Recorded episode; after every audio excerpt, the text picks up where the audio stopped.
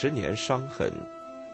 作者德瑞克·里波厄特，翻译郭学堂、潘中奇、孙晓玲。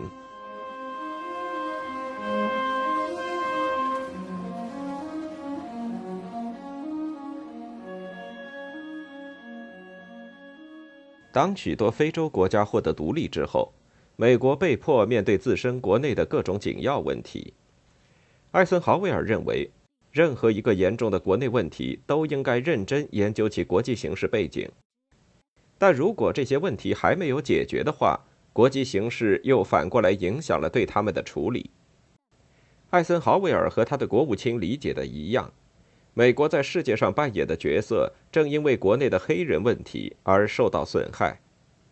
一九五一年，位于哥伦比亚特区的一所黑人学校卡多佐高中的毕业班。已经邀请到了诺贝尔奖得主赛珍珠作为毕业典礼的发言人，但是非美行为调查委员会发现他缺乏美国主义精神，明显是因为他对蒋介石持怀疑态度。他并没有被看作是黑人青年的好榜样，所以没有受到学校董事会的邀请，而且这个学校的校长还受到了训斥。六年之后，种族问题并没有明显的改善。但也没有发生标志性的变化，种族问题成为这个自称为肩负着传播自由使命的国家的最大伤痛。至少从杜鲁门重新提出该草案之后，国家安全一直是促使民权发生变化的重要因素。在朝鲜战争期间，加利福尼亚公共旅馆仅供白人使用的大多数标志都被拆除。此外，对朝鲜人和其他亚洲人的歧视也得到了缓解。艾森豪威尔在第一次总统竞选期间曾说：“歧视任何种族都是愚蠢的犯罪。”不过，这仅仅是因为他非常需要所有美国人民的智慧和技能去对付共产主义，不然的话，他个人仍将背离种族平等的目标。国家安全运动既维护又限制了百分之十的美国人的自由，至少在二战以来。州政府和地方当局就发现，把民权与共产主义联系起来再合适不过。密西西比州的州权委员会在1956年甚至将这种联系制度化。这个委员会兴盛了21年，收集了关于肤色、血统以及可疑隶属关系的调查报告，长达12.4万页。这些记录直到1998年才解密。这种联系对埃德加·胡佛来说是很有用的。虽然到五十年代中期，最高法院撤销了几年前的许多法律和处罚，但是对共产主义的指控仍然是十分方便的诋毁手段。在冷战开始的时候，一个最值得敬重的非洲裔美国人也被国务院扣上了世界上最危险的人的帽子。此人叫保罗·罗伯逊，他是著名的艺术家、全美足球运动员、哥伦比亚大学法学院的毕业生。他曾毫无顾忌地声称，他可以在苏联满怀尊严地走路，虽然他从来就不是共产党员，但也难逃被贴上危险分子标签的命运。联邦调查局对罗伯逊的全面调查始于1942年，也就是在他刚当上反殖民主义非洲事务理事会主席不久。1947年，当陆军情报部门认定他的歌声可以扩展共产主义战线的时候，这种指控就逐步升级到了对其个人的人身骚扰。此后情况变得更糟，直到1974年，也就是他去世前的两年，当时他已经76岁高龄，联邦调查局才决定没有必要再进一步调查。其他许多著名的非洲裔美国人也被精心筛选出来。著名作家理查德·赖特的最好传记作品《流亡巴黎》，记录了冷战如何纠缠。并最终迫使他于1960年走向死亡的生活。民权运动的先驱、全国有色人种进步协会的合作发起人杜波伊斯，是一位带有种族融合理想的著名学者，却拿不到护照去参加1957年加纳的独立庆典。这似乎不会惹恼加纳，但加纳的财政部长在特拉华州却拒绝饭店的服务。杜波伊斯的书。也从美国新闻署的海外图书馆中撤了下来。只有八十多年来所残存的生活希望，才可以使日益激进的杜波伊斯从共和党人转变为共产党人。一九六零年，他加入了共产党，而那时很多美国的社会主义者已经脱离了该组织。由于一直没有护照，他被迫放弃美国国籍。在自愿流放期间，他于1963年死于加纳。在50年代，有许多向美国看齐、以寻求鼓舞的新独立国家，都情不自禁地关注这些可怕错误的发生。华盛顿担心，如果另一种选择是将非洲变成三 K 党的天下的话，正在走向独立的非洲人民，准确地讲，如果不够全面的话，生活在地球五分之一陆地上的人民，会愿意听从苏联的召唤。杜勒斯和其他跟踪这个问题的人都知道，那些在美国曾经留过学的新生代非洲领导人，了解很多关于美国种族问题的负面知识。在尼日利亚。新的精英们轻易地得出这样的结论：美国的黑人是不被包括在自由世界之内的。更令人烦恼的是，许多西欧人也以一种显而易见的满足感，指责美国高高在上的华丽言辞与小石城和伯明翰现实之间所存在的令人遗憾的差距。所以，虽然还没有必要去弄清楚种族关系正在损害美国作为自由与民主灯塔的角色。尤其是在非白种人世界的角色，但应国务卿杜勒斯的要求，国务院开始了一项雄心勃勃的研究计划。五十年代初，在美国的大使和领事们有理由触及种族问题时，他们举出一些令人欣慰的例子，例如菲利普·伦道夫在日本参与一次活动，说明了黑人在美国自由劳工组织市场的重要性。而这次活动是由 CIA 资助的文化自由代表大会发起的。他们或许还会谈到波基与贝斯、爵士歌剧跨越西欧、南美和苏联集团国家的长距离旅行演出。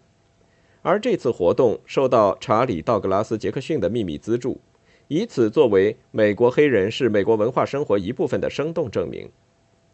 可是到了现在，还会有一些轰动性的事件报道出来。欧洲人和非洲人对这些丑闻的反应是一样的，比如吉米·威尔逊的案件，这个美国黑人因为仅仅偷了一个白人妇女1.95美元，而在阿拉巴马州被判处死刑。种族事件一个接一个，令外交机构和美国新闻署的传媒机器防不胜防，疲于应付。即使是善意的努力，也通常起不到任何效果。比如，在法国和说法语的非洲地区散发罗伯特·佩恩·华伦的专著《隔离南方的内在冲突》，将哈莱姆世界篮球争霸战放到非洲去比赛，散发肤浅而令人汗颜的小册子《路易斯·维尔的故事》，试图表明在这个麻烦不断的肯塔基州的城市中，白人和黑人是如何幸福地生活在一起。一些美国外交官也因骚乱事件而备受困扰。愤怒的美国驻斯德哥尔摩大使质问：“你们瑞典人为什么对美国国内偶尔发生的虐待黑人事件如此大惊小怪？要知道，这个时候中国正有两千万人被杀。”这位大使又非常起劲地数落他的东道主对待自己的吉普赛人的手段。然而，正义从来不是用数字来衡量的。美国不能躲在毛泽东的背后来掩盖自己的丑行，而美国甚至都不承认他的政权。更令人气愤的是，1957年9月，当联合国正在讨论是否就苏联入侵匈牙利进行谴责时，小石城发生了反对在中心高级中学进行种族融合的骚乱。对此，莫斯科和布达佩斯进行了直接回击。美国不但虐待毫无防备的黑人孩子。而且还虚伪地举起他肮脏的手来谴责别人。苏联代表团还提醒他的亚洲和非洲同伴，在美国旅游时一定要小心。小石城事件是一个里程碑，在法国，这个城市的名字几乎家喻户晓。荷兰的温和派报纸《电讯报》和西欧许多报纸一样，认为种族主义的意识形态理论家正在做的事情。与其说是给美国作为自由世界的领袖带来好处，还不如说是正在损害美国的道德声誉，尤其是在有色人种之中。西德人也认为，这么强大的国家居然压迫国内的少数民族，这是非常可耻的。纳塞尔的社论撰稿人甚至更加具体的描述说，阿肯色州一万个纯种白人所带来的是多么恐怖的事情。印度尼西亚的创建者、日益左倾的独裁者苏加诺要求他的喉舌进行一项调查，要弄清楚还有多少亚洲人和他的人民信任美国。他还要邀请南部的美国人到他的国家学习种族宽容精神。然而，许多美国人仍然喜欢将偏见认定为是外来的东西，而且是一种与他们自身的体验完全不同的东西。用弗兰克·希纳特拉在一次电视节目上的话来说，这是一种欧洲制造的毒药。这个电视节目是为全国基督徒和犹太人会议而制作的。一九五八年底，在北卡罗来纳州一所教养院。两个九岁的黑人男孩因为亲了与他们同龄的白人小女孩而被关了起来。这个事件不可避免地被媒体在全世界范围内广泛报道。关于对亲吻事件进行种族主义指控的事实，这篇文章认为，罗利地方当局将犯人进行收押，说明他们不在乎国内问题。美国的朋友对这些问题已经听到的够多了。美国驻海牙大使警告说。这出戏正在像滚雪球一样以非正常速度在发展。没有任何人比杜勒斯更担心这个事件的影响。他担心世界上几千万的棕色和黄色民族得到将不仅仅是莫斯科和北京的同情。杜勒斯直接把大使们发来的关于此事件的报告摘要以电报形式发给了阿拉巴马州州长詹姆斯·福尔松。此人此时正被来自全球各个角落的对吉米·威尔逊案件的指责信件搞得焦头烂额。由于美国外交官要求投入更多的人力和财力，以阻止此事件在世界范围内的恶劣影响，杜勒斯要求所有的海外使团定期向他汇报世界各地对美国种族矛盾的反应。十二月，杜勒斯就此事件的危害性评估。与陆军准将安德鲁·古德·帕斯特交换了意见，后者获有普林斯顿大学博士学位，是艾森豪威尔内阁中一颗迅速崛起的新星。少数民族在美国的遭遇对我们外交关系的影响是一份国别分析报告，主要内容是分析白种人的美国是怎样给自己泼脏水，特别是在亚洲和非洲地区。这份报告评价了一些显要之处。苏联对美国南部的犯罪司法体系进行报道，这种体系与其说是为了保护黑人公民，还不如说是为了控制他们。其结果对苏联也是十分有害的，所以苏联的宣传机构很少对其做出评论。事实上，莫斯科非常聪明，他仅仅把海外报道中六分之一的时间用来评论美国的种族问题。美国新闻署试图在1958年布鲁塞尔举行的万国博览会上扭转不利形势。第一次博览会是于1939至40年间在纽约举行，但是他的展品未尽的事业在讨论美国的缺点问题时似乎太直率了一点，所以在南部集团的压力下，这个展会被迫关闭。艾森豪威尔非常欣赏海军部长罗伯特·安德森。并认为他将是一个优秀继承者的原因之一，是他能以一种有效的方法，悄悄在查尔斯顿和诺福克取消了种族隔离制度。国防部长威尔逊也曾试图在隶属国防部的学校内取消种族隔离，然而在南部实行种族隔离的造船厂和沿岸码头，虽然付出了巨大的努力，但进度却十分缓慢。只有那些身穿制服的和为政府工作的非洲裔美国人才真正的从杜鲁门废除种族隔离的命令中得到好处，而像国会议员卡尔文森这样手中握有权力的南方人却一点儿也兴奋不起来。他在1953年提出了一项提案，指控任何由军事官员发起的种族融合运动都是非法的。到60年代，国防部长罗伯特·麦克纳马拉只能被迫在他的命令中说。不会再有这种该死的事发生了。与此同时，美国人也开始把握他们最基本的情感。高科技正在改变他们的生活，就像最基本的正义问题一样，科技从来没有像今天这样与国家尊严如此紧密地联系在一起。举个例子来说，二十年前，也就是一九三八年，希特勒在技术上不具备派遣一千架轰炸机飞越伦敦的能力。当然，假设是彬彬有礼的和平访问，但是具有威胁性的场面在现在却无处不在。大规模的持续炫耀武力，包括使用胶片拍摄壮观的爆炸试验，通过像电视这样的中性技术得以渲染。打破北极坚冰的美国核潜艇是另一种让世界认识美国实力的方式，技术上比以往更新，打击纵深也更远。作为终极武器的洲际导弹，在一九五六年就出现了。每个人都知道，美苏的人造卫星计划只不过是导弹军备竞赛的预演。批评人士警告说，一旦莫斯科的卫星先进入太空，那么像朝鲜战争和印度支那战争这样的小规模战争，在美国的担心中已经最不重要，更不用说中东地区制造麻烦的激进分子。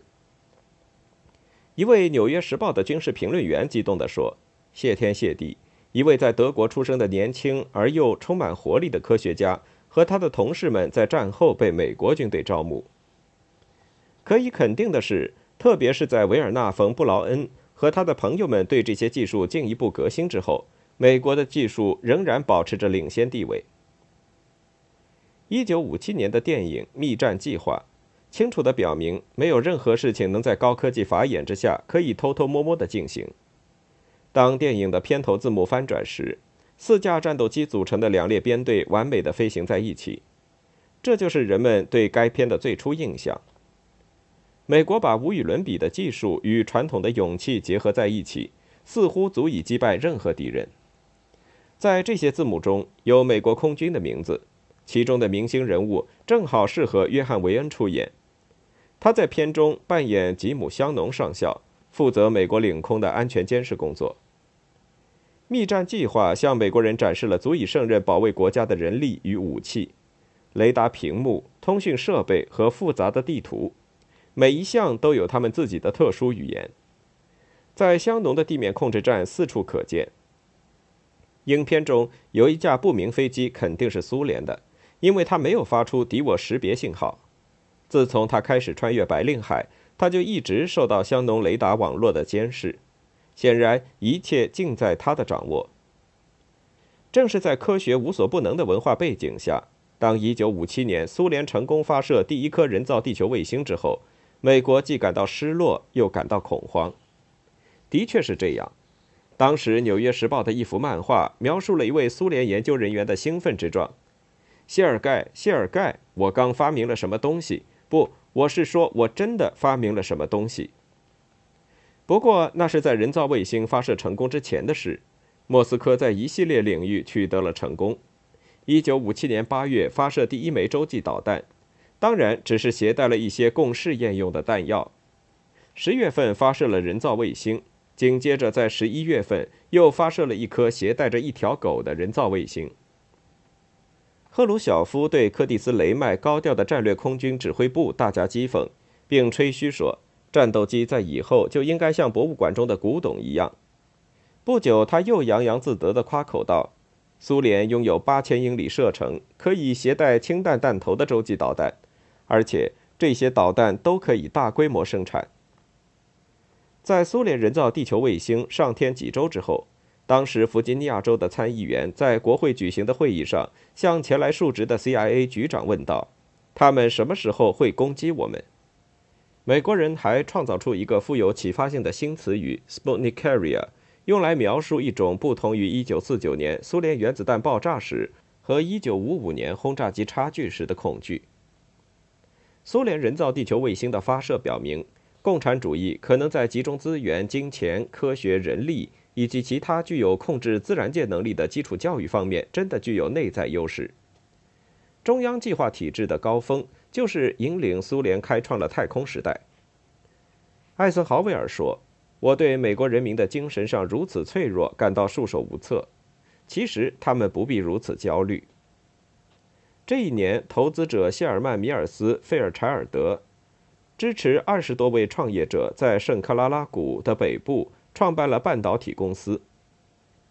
太空竞赛的展开使晶体管与计算机结合起来，进而出现了集成电路，也使在十年前就受到军方支持开发的思考机器的功能微型化。苏联对关于他们卫星的相关研究工作从来不刻意隐瞒，从最流行的杂志《无线电》到学术会议上，各种材料四处散发，描写的都是即将发射的卫星。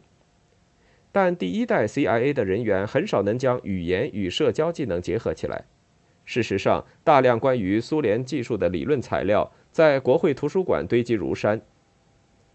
虽然失落的美国科学家觉得这些文件中可能包含着重要信息，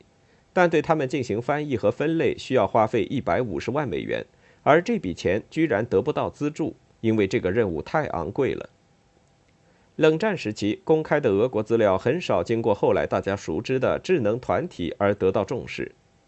当苏联卫星上天之后，空军最后拨款给一些大学和著名的麦格劳希尔出版公司对这颗卫星进行研究。更令人不安的是，空军正考虑在月球表面进行原子弹爆炸的计划。当然，整个世界需要立即认识到美国的庞大力量。艾伦·杜勒斯说道。苏联卫星并没有使他感到巨大的震惊，他反而要感谢苏联人夸大自己的能力，因为他相信美国人需要这种周期性的震惊疗法。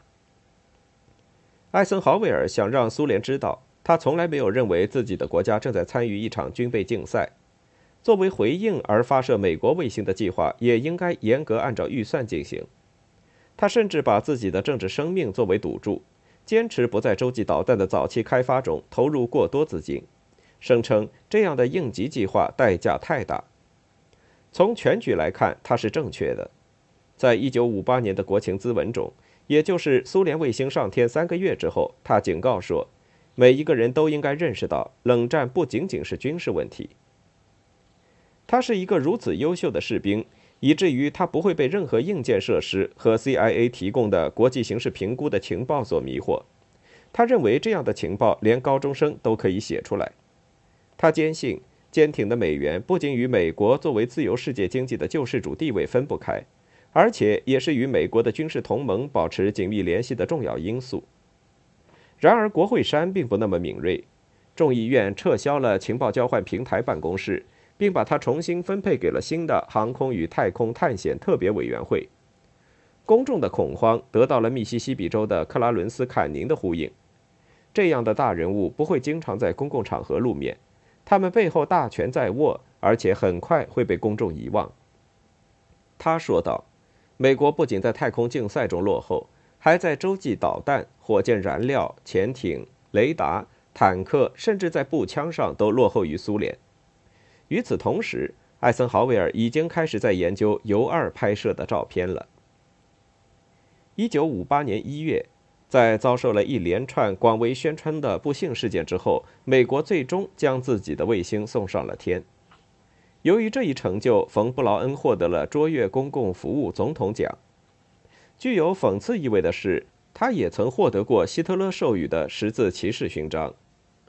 就在冯·布劳恩代表的美国军队成功发射卫星之后，总统授权展开了日冕计划的相关研究工作。日冕是第一支太空眼，它是能够拍摄星球照片的轨道成像系统，并能释放带有曝光胶卷的分离舱，然后在空中由飞机进行回收。在危急时刻，这种系统还可以利用航空宇宙工业联合体的技术发展水平，加快开发速度。洛克希德导弹和空间公司负责制造卫星，新成立的艾德公司负责制造摄像机。该公司创始人得到了美国空军资助德波斯顿大学物理研究实验室，同时，该公司还得到了与谢尔曼·菲尔柴尔德公司相关的摄像与器材公司的协助。通用电气公司负责制造胶片回收舱，道格拉斯飞机制造公司负责制造火箭。